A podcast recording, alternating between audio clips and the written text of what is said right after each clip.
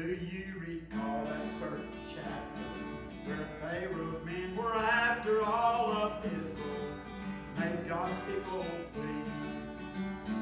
God drowned Pharaoh's plan. The children crossed upon dry land. I'm telling you, God's gonna do the same